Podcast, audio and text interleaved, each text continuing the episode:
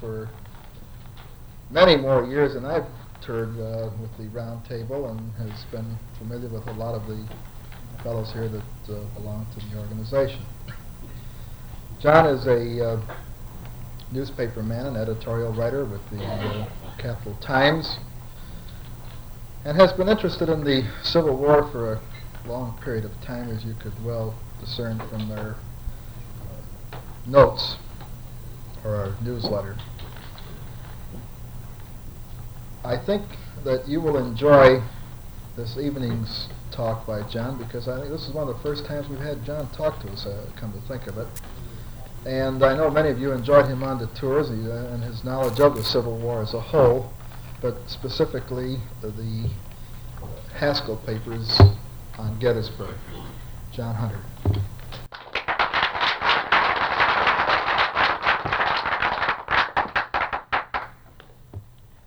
Thank you, Dan. I uh, actually this is the second time I've been down here. Uh, in uh, 1960, I was a member of a panel.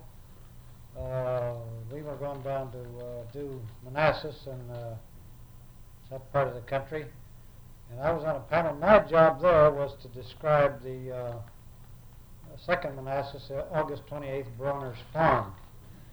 And let me tell you a little incident about that. Uh, I, am not a military historian, and so in order to brush up on uh, on uh, my background on on Second Manassas, uh, I had to do uh, my was uh, my assignment was to delineate Pope's failures at Second Manassas. So I got one of these paperback Scribner's series uh, and stuck it in my hip pocket. And I was out on the campaign trail with John Kennedy, who was running in Wisconsin's primary, that presidential primary that spring. And uh, every time I'd come to a hotel room or something, I'd sit down and go over this thing. Or when we're on the campaign trail, I'd read a few minutes. And we were sitting in a lunch counter in a little town in southwestern Wisconsin, Darlington and I had this book out, and John Kennedy was speaking upstairs, and I was listening downstairs on a loudspeaker. He got through and he came down, and he sat down beside me, and he says, What are you reading, John? Uh, this is about the time, uh, one of the things that Jack Kennedy wanted all the world to know that he wasn't going to put Catholics in the White House and everything else. And uh, this is before he'd made his Texas speech where he told everybody that the Pope wasn't going to run everything. So he looked down at this paperback book right beside me, and the title of the book, as you know, is The Army Under Pope. he said, Would you mind putting that damn thing away for a while?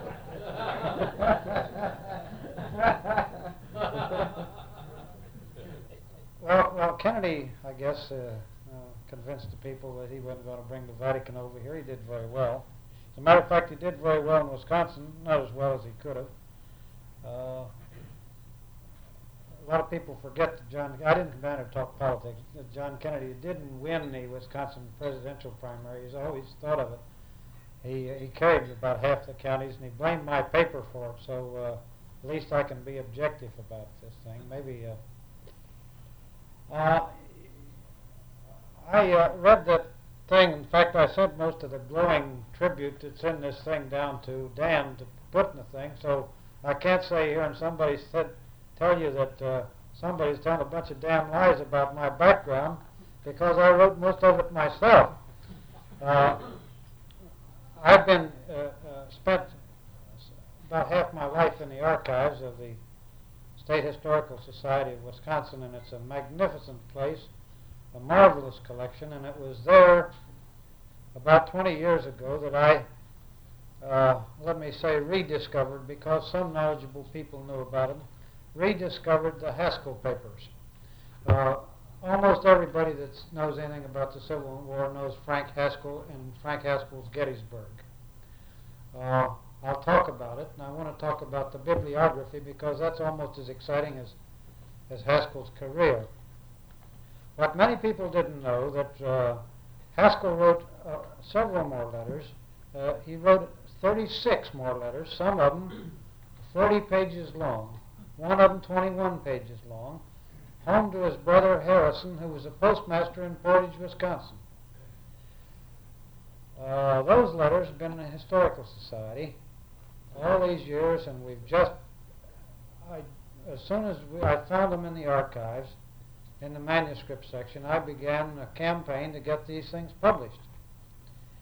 It has taken years. Uh, Andrew Weaver, professor emeritus of, uh, of speech at the University of Wisconsin, started out to uh, edit the letters, and just about the time he got a good start on it, he was killed in a car wreck on his way to Columbus, Ohio to visit his son, who is now to come back to Wisconsin next this month to become the president of the university, John Weaver. And I don't envy him here that task either. in any case, after all this, we got some money from the state to start the Civil War Centennial Commission. We put a little of this money around so when the day came when somebody could edit these letters and put it together, we could publish the rest of them. And I, I want to tell you, here is, here is a copy of the new book. It's just out in the end of September. This is the rest of Haskell. If you know about Haskell and Gettysburg, let me tell you that his description of, of Sharpsburg, I mean Antietam, and his description of South Mountain are almost as gripping as the Gettysburg. His description of Rappahannock, his description of Bristow Station, his description of, of, of Brawner's Farm, Second Bull Run. Here is an intelligent, articulate historian on the job, on the scene. He was also a poet, as you'll see when I read some excerpts from some of these letters. So uh, it's with, with a great deal of pride that I tell you tonight that I'm going to talk about this man. I'm going to tell you about some of his other letters. And I trust that, uh, leave it up to you, those of you, some of you I'm certain have Haskell's Gettysburg. Uh, I think uh, the, we had at one time 600, we found in the basement of the State Historical Society, 600 copies of the second edition, the 1910 edition. They've all been sold out, though, uh, long gone, during the Civil War centennial. But the, uh, the Haskell, the new Haskell Gettysburg is in this book, complete, and I'll tell you what makes it complete in a little bit. Uh, I came up to Wisconsin in 1946 from West Virginia and promptly fell in love with this uh, Civil War history. And uh, as I say, I got into the archives and uh, I found these Haskell letters. I found a lot of other guys. I, I'll tell you, it's the greatest treasure you ever saw. Last week I was up there going through these archives and I found a letter from Percy Wyndham. I, I'm sure some of you know that wild character. He fought under Garibaldi in Italy. He was knighted on the, on the field of battle by Victor Emmanuel. He came to the uh, United States in 1861 and looked as a colonel and was appointed a colonel in a New Jersey regiment.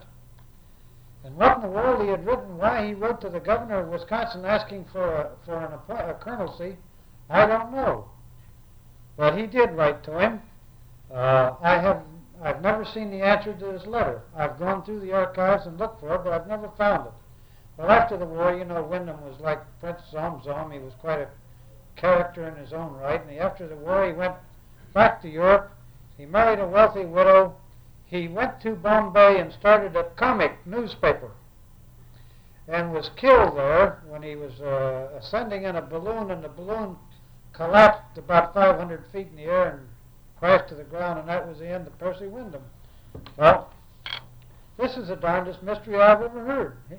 To His Excellency Governor Randall, having been honored by your official sanction of the majority of the 13th Regiment of Wisconsin Volunteers, I would respectfully ask where and to whom I am to report for duty.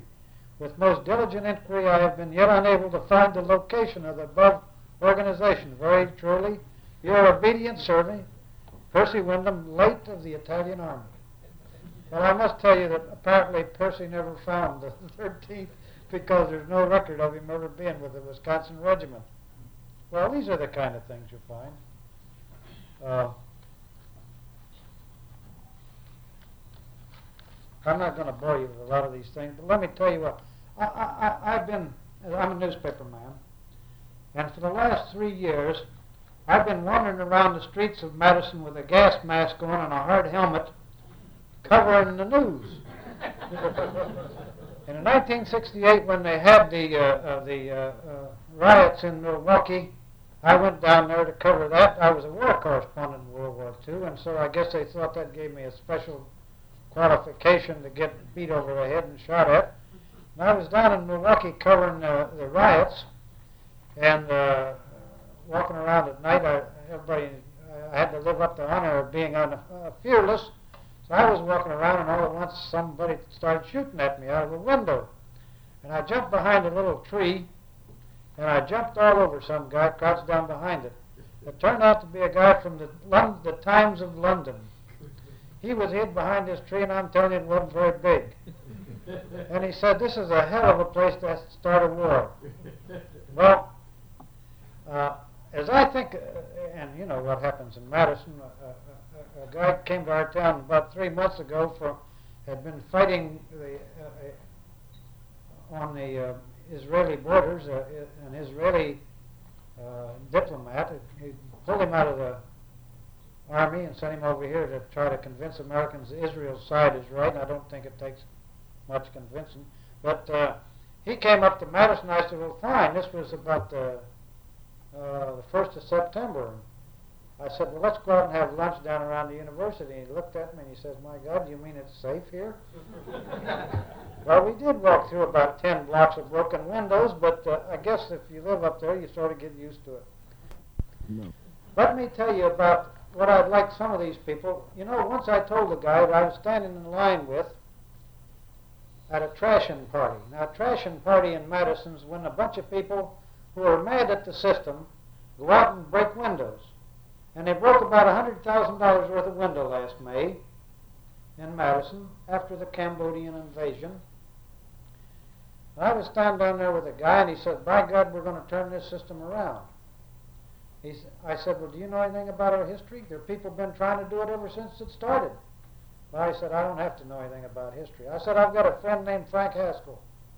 If you'll just sit down and read his book, you'd get a sense of what history means in this country, the people who were devoted to it and who wrote about it. I, you know, I, I'm trying to solve the Civil War everywhere, but I never thought I'd do it in the middle of a gas, tear gas raid. By God, the next day I saw this guy on the street and he said he had bought a copy of this book. I have never seen him since. I can't end, end the story. Now, here, here's the kind of thing that you'll find in the State Archives of Wisconsin. You'll find them down to Springfield. You'll find them everywhere else in this United States. Maybe, maybe it's maybe we don't have this anymore. To your here's a letter to Governor Randall. I, Isaac Fellows of the town of Brookfield, do hereby tender my service to defend my com- country and our freedom. I am at your service at any time. I am 60 years of age, cannot see to distinguish a man over 80 rods. My health is not very good, cannot work much, but I am full of the fire of revolution. When asked by my neighbor what I can do, I can ward off the ball from a better man and scrape lint to put on the wounds of others.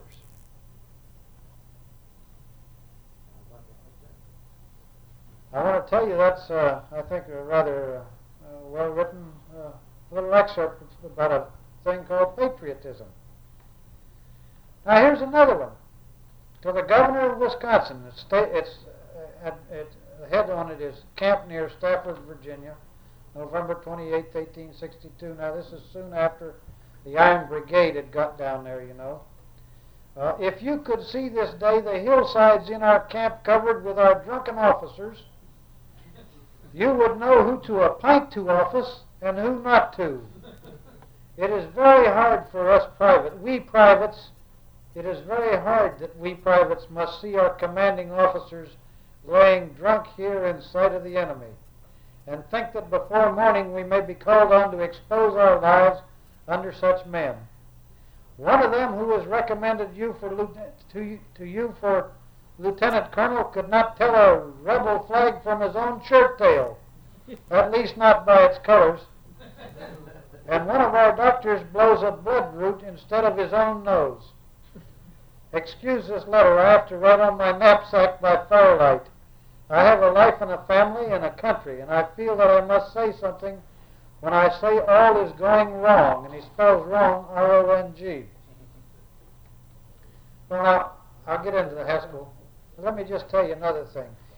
One of the great tragedies in, in the life of a liberal Democrat was the was the years just before the war when the when the Republican Party was founded. I must say, though, uh, being a professional liberal Democrat, that the Republican Party started going downhill just about the time it got founded. It never did reach its heights after its early years, the first two. In 19, 1868, Wisconsin elected its first Republican governor. There, and it was rather surprising. And they had a cannon on the Capitol, Capitol Park, uh, on the Capitol grounds in Madison. And as the returns came in from around the state, they'd fire this cannon off in celebration. Well, finally, about uh, 10 o'clock at night, when the final returns came in and they had elected a, a, a Republican governor, some old guy named E.C. Thayer, who was a cannoneer, loaded it up with a double shot of powder, stuck some rags in her, and let her go, and the damn thing blew up. Blew both his arms off. Well, he was a great hero around there for a long time after that he got well. I found in the archives this letter. I don't know how to how what it means. Dear sir, the times are such that it seems the duty of every man to give himself up to the service of his country. And not being able to serve as a soldier in the ranks, having lost both of my arms, as you are aware of, in Madison, I wish to offer my services as a traveler in the South whenever any information is to be obtained that the government desires. I have over half my time been traveling in the South for two years, and am so well acquainted with the habits, customs, and mode of talking that last fall I traveled there as a Southerner, and no one suspected me as being from the North. If any such service is required, I should like to have a chance in.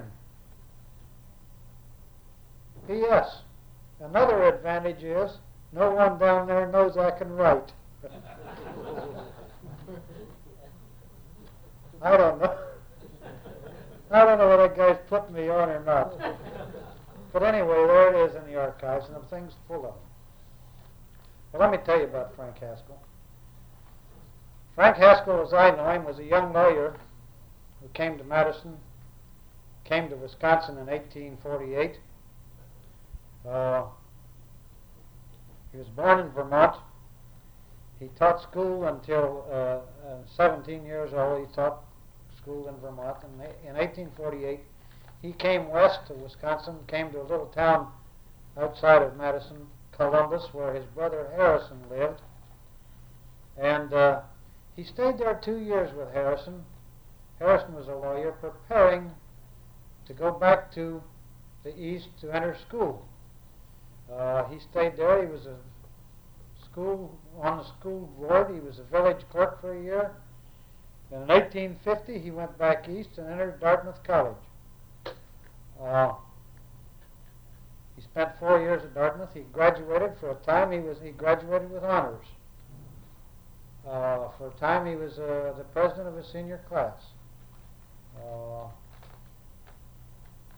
he then came back to Wisconsin He came back in 19, 1854 and opened a law office in the city of Madison with a guy named Orton and a guy named Atwood, Atwood Orton, Atwood, Norton.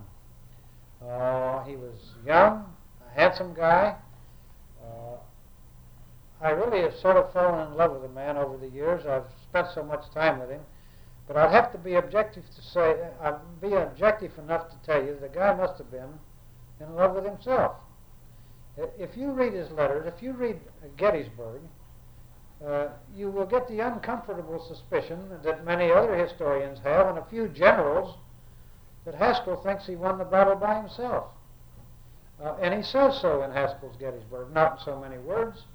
Uh, Alexander, you know, the Pennsylvanian, uh, never got over the slight that he gave him. Uh, uh, but this is a kind, and all through these letters, here's this guy, but he's he's intelligent, he's articulate, he cites he he cites he writes in Latin, he writes in Greek, he cites Cowper's, he cites Scipio, he cites all of the poets.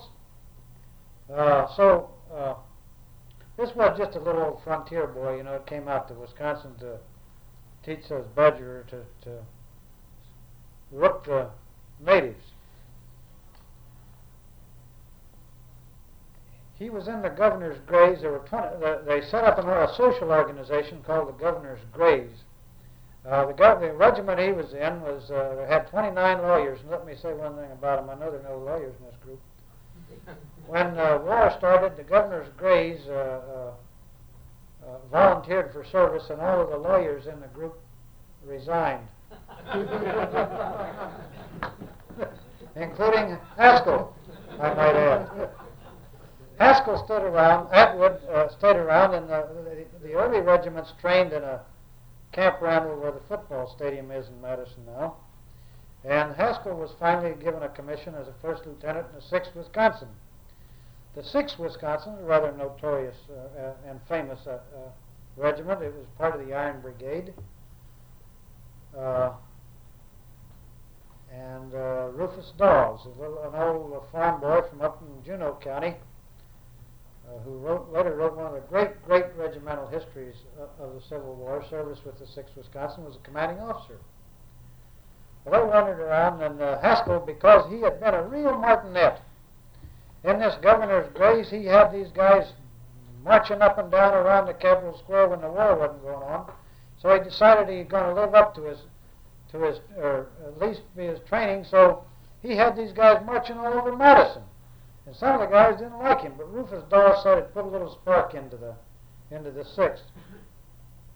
Well, then they went down. They went down south. Uh,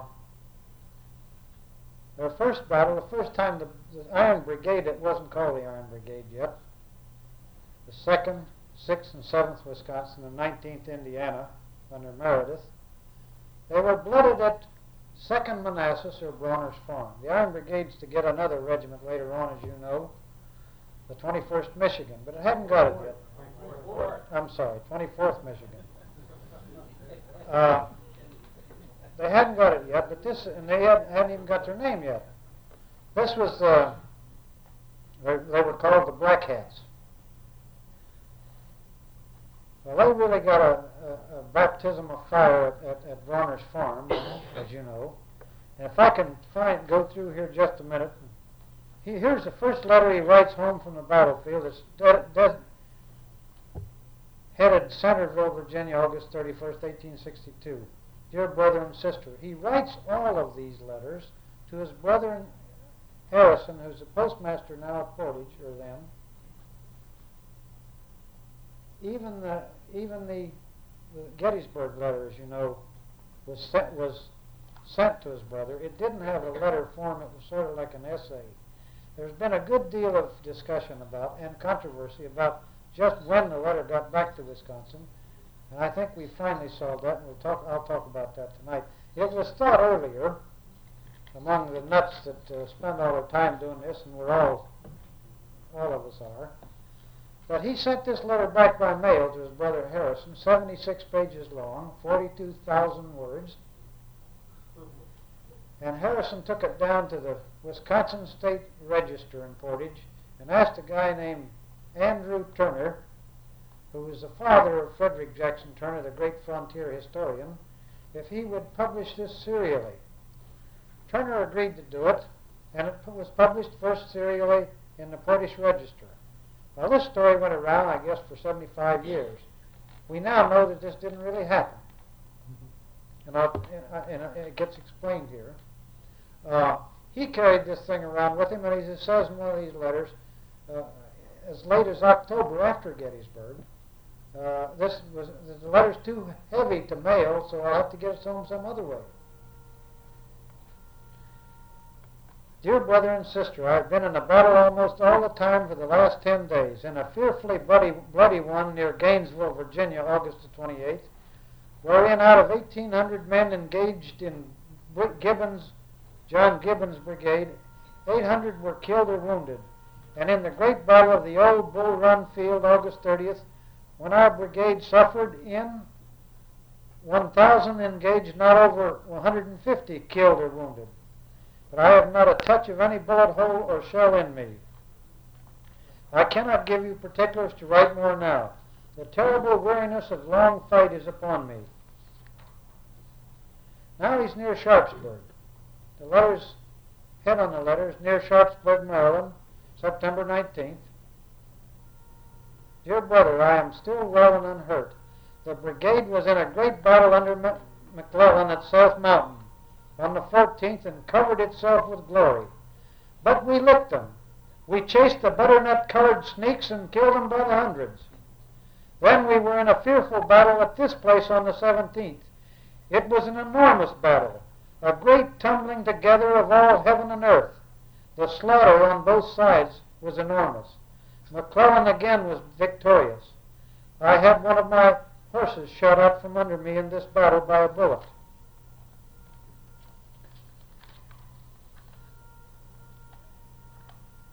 Then he goes on, as he'll do all through the war. He, he, he writes a little short, maybe a little note to let him know that he's alive, and then he'll sit down when he has some time, and he, he'll write a rather full account of the battle. Uh, it, I'm not going to you, you, you can get the book. You can read it. You, those of you who know who know uh, Gettysburg know what a magnificent writer he is. But let me read you an excerpt now. We're after South Mountain. We're after Antietam. He is describing to his brother Harrison the first time the Iron Brigade was under fire at Brawner's Farm, August 28. You know, this was William Taliaferro Stonewall Jackson's brigade they were fighting there. These were men who were tough as hell. Here was a young outfit, never been under fire before, and here's what happened. Or here's what he says what happened, and this happened that way. As the sun was going down upon this pleasant August day, their lines were formed, and they stood face to face with three times their number, nowhere a hundred yards distance, and in some places no more than twenty.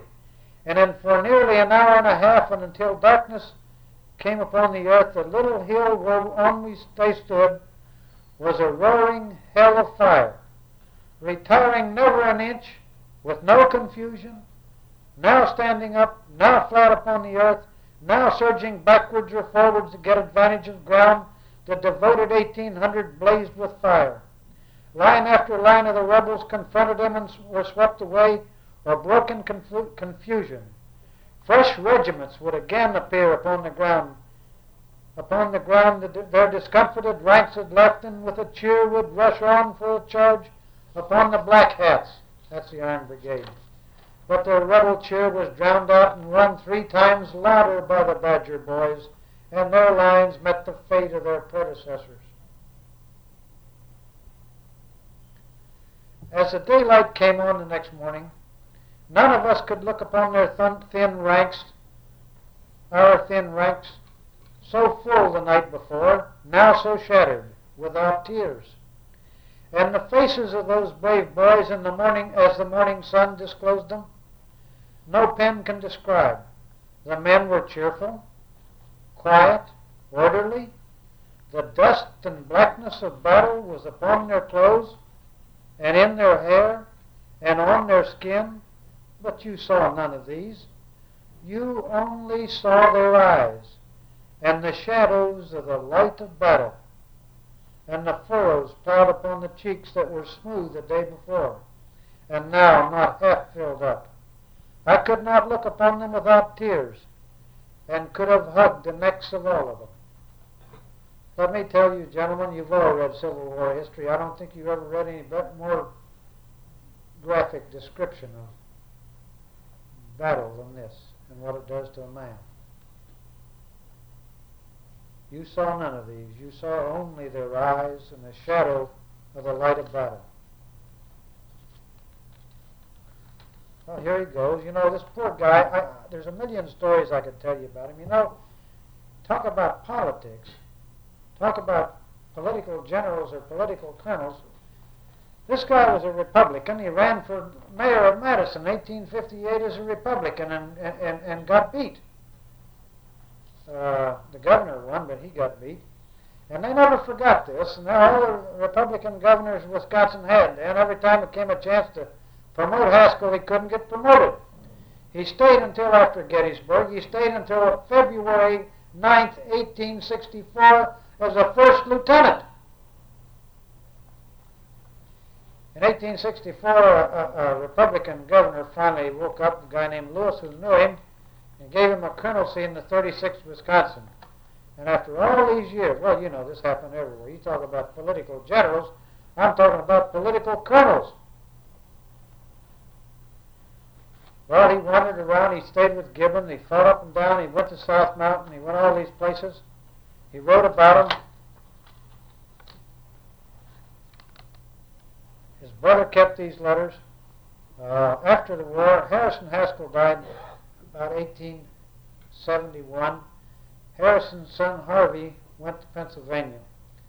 He took some of the letters with him, but these letters were deposited in the State Historical Society or through the instrumentality of Mr. Of Andrew Turner were sent to the archives of the State Historical Society and stayed there. Now, all of you know, well, no, all of you don't know. Some of you don't know a damn thing about it. What am I? All of you know. One of the great tragic mysteries of this business was what happened to the manuscript of Haskell's Gettysburg. We had 36 letters. Here's here's copies of them. I got them here in this in this uh, satchel you guys handed me last year for 200 bucks. Uh, uh, we had 36 of these letters, but no Haskell's Gettysburg. And for years I looked for this thing. I went through the archives. I went through everything. I started going up to Portage, and the Portage Historical Society was put in a house uh, that Zona Gale had donated to the town. And I went up there, and they gave me permission to plow through the attic. And I plowed through the attic for one weekend, looking through every boxes and manuscripts and letters for this thing. And I went up to an old man's, uh, another grand old place up there where Frederick Jackson Turner's home pecked on the door and went in. They let me go up in the attic, and I wandered around up there for half a day. I never could find it. In 1959, I discovered that, started putting some flesh and blood on this Haskell family, I discovered this son Harvey had moved to Pennsylvania. And I discovered in writing to the Pennsylvania Historical Museum and Commission that they had some Haskell letters. And I wrote and asked them if they'd set somebody looking in their archives and if they couldn't find a long manuscript, a description of the Battle of Gettysburg. By Jesus, in about a month I got a letter back from him says, yes, we found it. Nobody that I know of until this time had ever known what had happened to it. Here it was, and all of, all of the Haskell, up in, including uh, Bruce Catton's 1959 edition, was based on an edition of Haskell that had been made uh, in 1881 by Haskell's son in Pennsylvania.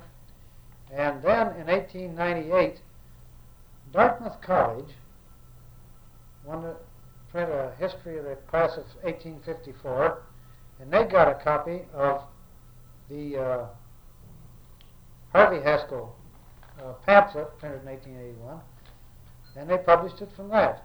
And Catton used, and the Wisconsin Historical Commission in 1908 and 1910 published two editions of it.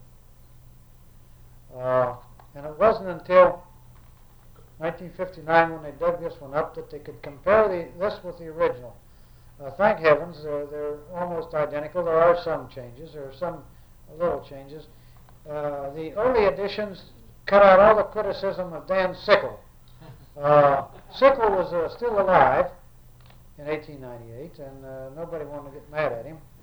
And uh, the Pennsylvanians, as long as it was just a little pamphlet published by the uh, uh, by Harvey Haskell and wandering around among his relatives, didn't care whether he slighted the Philadelphians on the third day uh, at the at the at the great moment of crisis at Gettysburg.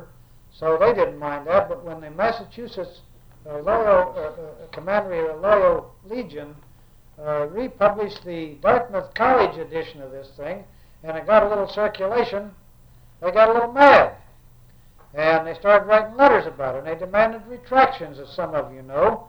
And they started calling him the Wellington of Gettysburg and the Napoleon of uh, Napoleon of, of Gettysburg. And uh, but these things are all in the future yet. Haskell's still down here writing these marvelous letters home.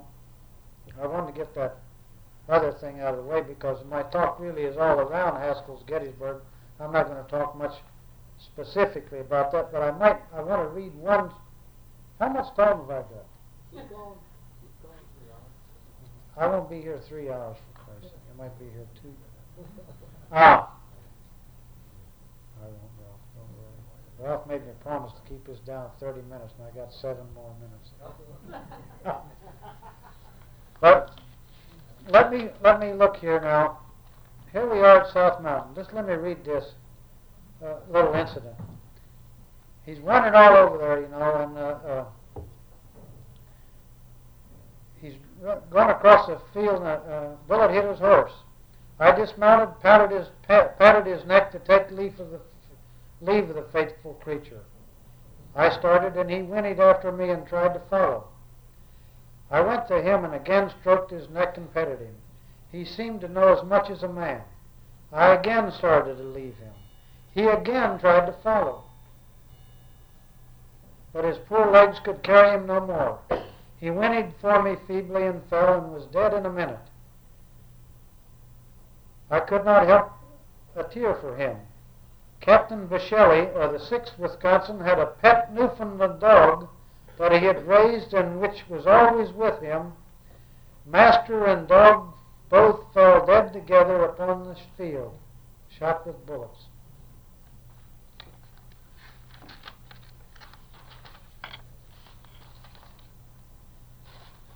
He goes down south. He's down at Falmouth again. We're down there again, second, uh, second Fredericksburg. Uh, you know, wandering around down there. Here's a, here's an excerpt from a letter he wrote, dated April the 21st, 1863.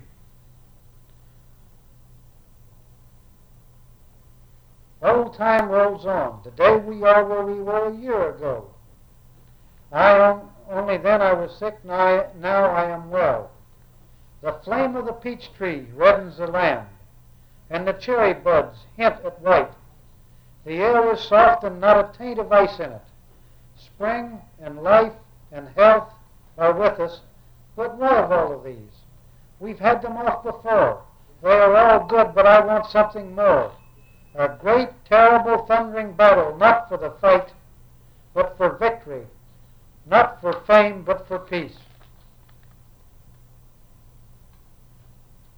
This is where I think this man is really a poet. Now they're going to cross the Rappahannock River. You know, they're going to go back and recapture Fredericksburg. Here's a description from a letter dated August 23rd. The work of the making of bridge commenced. The handling of the boats and timber made ominous sounds. This is in the night, in the still air. The men pushing pushed the first boats into the water. The general and the staff were upon the bank near the workmen, watching the progress of matters. Not a sound came from the somber town, not a twinkle of light, when all at once a small stream of flaky fire, a sharp report, then the hiss of a bullet started the senses. Then the volley of like appearance, and from the same course spattered in amongst us across from the river, across the river. These bullets came close to one, and unexpectedly, or rather startled, the night. The mules brayed and ran. The mules men sprang together in sudden fright, but in a moment all was order again, and our guns hurling in a couple of shells upon the spot whence the fire came, which went over hissing and crashed with a great roar among the buildings. Silence followed, and the work went on. Here's a letter dated near Falmouth, May the 12th, 1863. When I found this letter in the archives, halfway down it, pasted over about two lines, very firm pasted over, such a way you couldn't read it by holding up to light. Uh, two pieces of paper. We took them down to the uh, newspaper section, and where they have a steam room to steam up these old linen newspapers and smooth them out. And they steamed this off. Now here's what the letter said without with the thing on top of it. Uh, he's talking about the war. He's talking about the what lousy generals Hooker is, and the only guy who really ever has much uh, uh, uh much uh, use for it all was Meade. Uh, Dan Sickles is a major general. You know he didn't like Dan Sickles when Dan Sickles got out in front of Gettysburg. He was damn sure that this guy was the biggest creep that ever lived. Dan Sickles is a major general and commands a corps in this army. So then I steamed it off, and this is what it said. Was he ever a soldier? Was he ever a man? Did he not have criminal intercourse with, a, with the mother of his wife for years before his marriage? Did he not shoot Key many months before, after the knowledge of the crimes of his wife, and then take that wife back to his bed? So the men sing in his hearing, sing in the air of a Negro song. Sickles killed the man, Sickles killed the man. What was it for, I vow? Bah. I can just see some little old librarian lady back in the 1890s pasting that over there, and I'll tell you, but in this edition of Haskell, it's in there without the paste over it. He got to see Lincoln. He didn't think much of Lincoln. He didn't think much of. He didn't like Lincoln because he thought Lincoln was interfering with the war. Uh, here's a letter written from Westminster, Maryland, July the 5th, 1863. July the 5th, 1863. I can write you but a hasty note now, but must say that I am unharmed after the terrific battles of the 2nd and 3rd of July at Gettysburg. I cannot go into particulars. The battle has been desperate. You need not fear the results, but thank God for it. Uh, he mentions that he was bruised there, that Gibbons was wounded, severely wounded in his left shoulder. Uh, you know, he was Gibbons' aide de camp. Uh, and then on July 13th, he says, I can write but a line, for we are actually working all the time and tired to death. And then he says down in the letter, I want to describe to you sometimes, I can't at present, the great battle of Gettysburg. Antietam was but a skirmish in comparison. Here's a letter from Harper's Ferry, July the 17th. He says we will probably cross into Virginia tomorrow, and then God only knows the rest. The purpose is to destroy the rebel army. The details of this destruction are not arranged. Look at the politicians at Washington for all these matters. They can fix it. Shoemakers, quacks, and the like know these things. Generals in the fields do not. I am getting along well and feel all right. I must say that I was rather glad that the rebel got into Virginia without a fight, for we were so tired that it seemed very hard to again fight so soon after Gettysburg. But now long marches and fatigues innumerable are again before us. So here we are on July 17th. Haskell's Gettysburg, the essay that he wrote to his brother, is dated July 16th, so he actually started it the day before. Here's a letter of July 27th near Warrenton Junction. I wish I had time to describe to you today the Battle of Gettysburg. I am full of it, was in it, saw it, and then had on me the sacred rage of battle as never before. No description can do it approximate justice for pen and canvas are poor for, the, for that great epic. Still, sometime, it will take many pages, and I shall not soon forget what I saw. I shall write about it to you. I may say here, it may not be vanity to mention it to you, that I personally have received universal commendation for my part in the, in the battle. Now here we are near Culpeper Courthouse on October the 9th, and he says there's nothing to do here. We can have little to do but read, for we cannot get or carry the books. Society comprised of all men of the army and no women is not as attractive as you may find in civil life. And so we drag along the dull hours. Well, we know now that all the time, Haskell's sometimes when he gets a minute, he's writing about Gettysburg. And on October the 31st, he mentions in a letter, even if you should not read all of this letter, I wish you to keep it and not scold about it. This is a 24, 21 page description of the Battle of Bristoe Station. And this is the end of it. When I write the history of the war, I shall want it. I cannot rely upon the bosh of the newspapers. Uh, the bosh of the news. I shouldn't have read that. I wish, I wish you had my account of Gettysburg, but it is too voluminous to send by mail, and I fear it would be lost.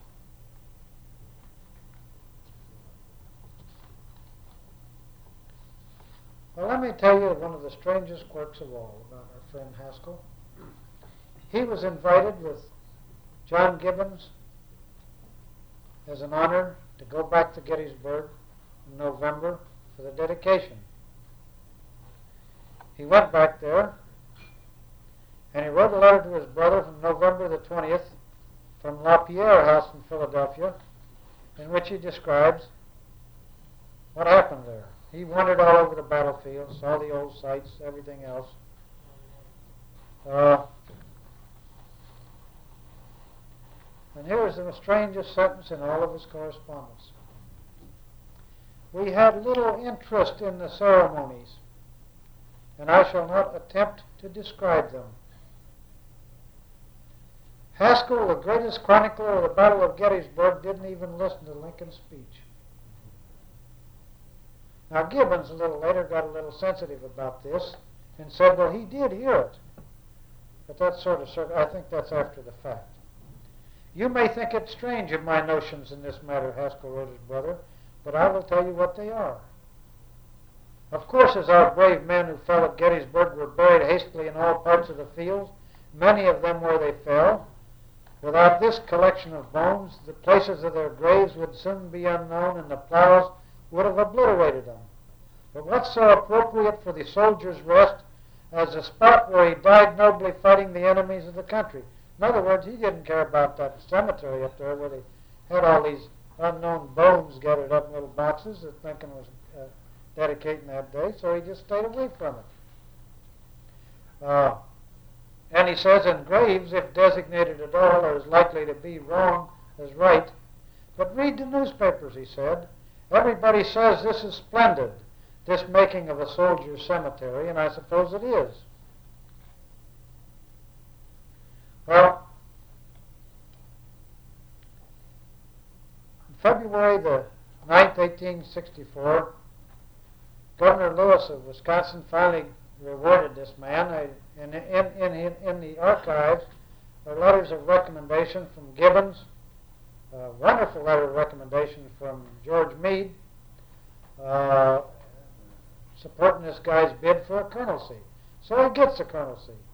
He's finally given a colonelcy. He's made the, uh, in charge of commanding officer of the 36th Wisconsin. They wander out of there just about as fast as they can get their clothes on. Go back down 10th. They're down there by May 10th. They join the army and uh, under Hancock, and Gibbons is there. Gibbons has got a corps, and uh, uh, uh not a corps, a brigade, and uh, here Haskell winds up with his old commander as a colonel. And Gibbons said later he, he, he would love to, he, he had planned to make him a, a, a brigadier. Well, Cold Harbor happened. Grant, you know, Grant's frontal assault on Lee's entrenchments at Cold Harbor. Here is Frank Haskell in his own right for the first time in the war. Uh, on June the 3rd, 1864, Six o'clock in the morning, commanding officer of 36th uh, of the of the of the outfit division is killed, and Haskell's put in charge. He leads his men. They were Green troops from Wisconsin, never before been in battle. Uh, they had uh, they'd been in reserve at Spotsylvania. He leads them in battle, but because they were Green troops, he didn't stay 30 paces behind them. He went, he led led them into battle. Within 15 minutes, of, he was shot in the temple and killed. Well, this was Cold Harbor. This was the end of him. They brought him back to Wisconsin. They had a public service ceremony in Madison. They took him up to Silver Lake Cemetery in Portage, and he's buried up there uh, in a family grave plot. Uh, I don't know, if, except for you people and a few nuts in Wisconsin, nobody really knows much about Haskell. Uh, maybe this, maybe this will do something for him. Uh, but to most of us who, who know anything about the war, this guy will live as long as, as, as any account of the Battle of Gettysburg lives.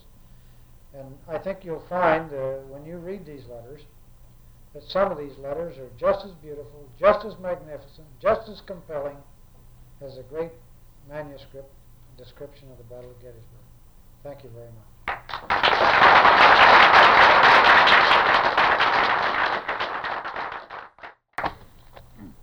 Thank you, John. As is customary, do we have any questions or comments from our audience? Jerry? John, I've never really been clear from reading his stuff, and I wonder whether you found any answer. Did he really have an intention of writing this as a, as a history after the war? Uh, Is that the whole reason he wrote such long? It, it is almost, uh, uh, it, it, we, all, we now think almost without doubt that the, the, the description of Gettysburg was written as an essay to be a part of a history of the war. The, he says in, at the end of his letter, the 21 page letter on Bristoe Station, as I read to you, save this for when I do a history of the war. His account of the Battle of South Mountain is long, and he indicates there, he, t- he tells his brother to save it. So that it now appears that he carried this with him until he went home. Gibbons, you know, was was in, in uh, was sent to a hospital, and then was put on recruit duty in Cleveland for a while. And Haskell was allowed to come back to Wisconsin in October. Uh, he then, obviously, we don't know this, but brought the manuscript back to his brother. And uh, uh, the Portage Register, as you know, we now know, never published the thing at all. Uh, it, uh, Turner thought it was too long to publish in a weekly paper, so the original story that had started out serially in a Wisconsin paper is without foundation. Obviously, obvious, by the time he got to Gettysburg, he was in great, great form as a writer. Yes, Brooks. John, uh, years ago, when I first heard about Haskell, I went out and bought a book. It Turned out to be the one of the fellow from South Carolina. I don't even remember the spelling. Is there any connection between those families at all? Not that I know of. Not at all. His people were all from Vermont. Uh, I know the book you're talking about. Spelling is different. Yeah, The other book is rare. yeah. Uh, the only Haskells I know now are in, in Pennsylvania and Vermont. Is this the complete output of his letters on the war in this book you're talking Uh, yes, with, they, with some minor minor letters they've left out. Letters that have don't have any personal letters. Uh, I have them all. I mean, copies of them, but they left some of them out of the book. Frank Byrne, who edited this thing after Andrew Weaver died, is a professor of history at Kent State University with a PhD from Bill Hesseltine at, in, in Wisconsin. And he's a fellow, you, some of you know, he did a story on Neal Dow, a book on Neal Dow, the, uh, the you know the abolitionist.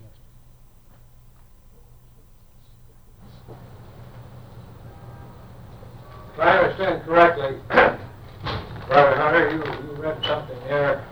Was it your words that made this expression, or was it Haskell that uh, Sharpsburg was just a skirmish compared to Gettysburg. That was Haskell's letter, uh, Haskell's words.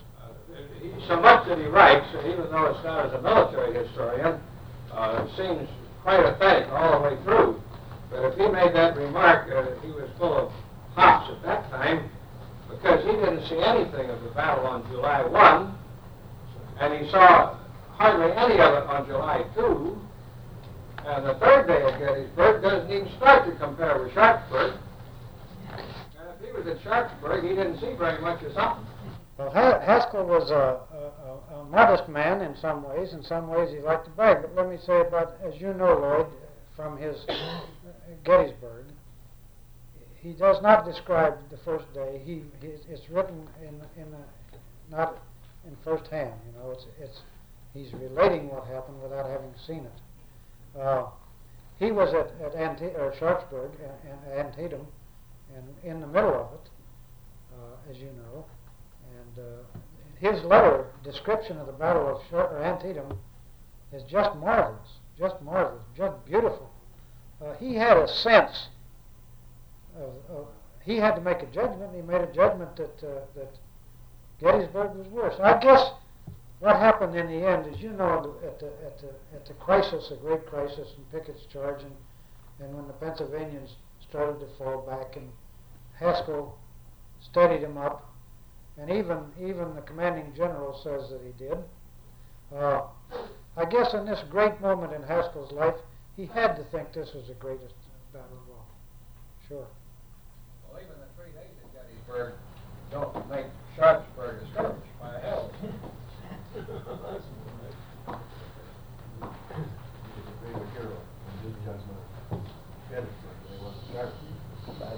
Well, he, he did a very good job. He wandered all over all over uh, all over Antietam looking for a commanding officer and couldn't find him. Uh, he spent a lot, he, he got a horse shot out from under him at Antietam, and uh, his description of the battle was beautiful. Uh, yes. Did he comment at all about the release of the Emancipation Proclamation following Antietam? Not, not, a, not a word in any of his letters. Uh, Haskell was like everybody else.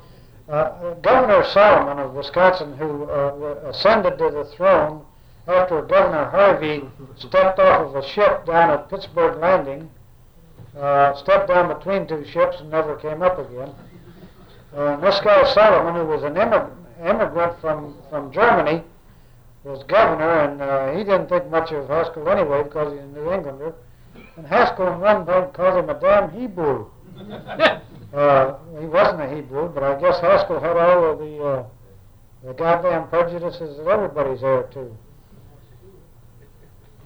I don't like to get up again. This, that has, has nothing to do with your, uh, not germane to this subject at all. But, uh, one of our members wants to know if you're going on the battlefield tour next April and May. And if so, are you gonna get on your belly and take pictures?